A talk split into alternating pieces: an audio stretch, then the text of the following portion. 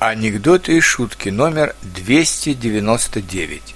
Перепутал языки. Профессор говорит студенту на экзамене. Поздравляю, вы только что на отлично сдали испанский язык.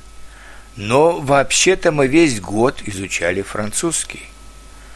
«Простите, профессор», — ответил студент, — «вчера ночью случайно не ту книжку с полки взял».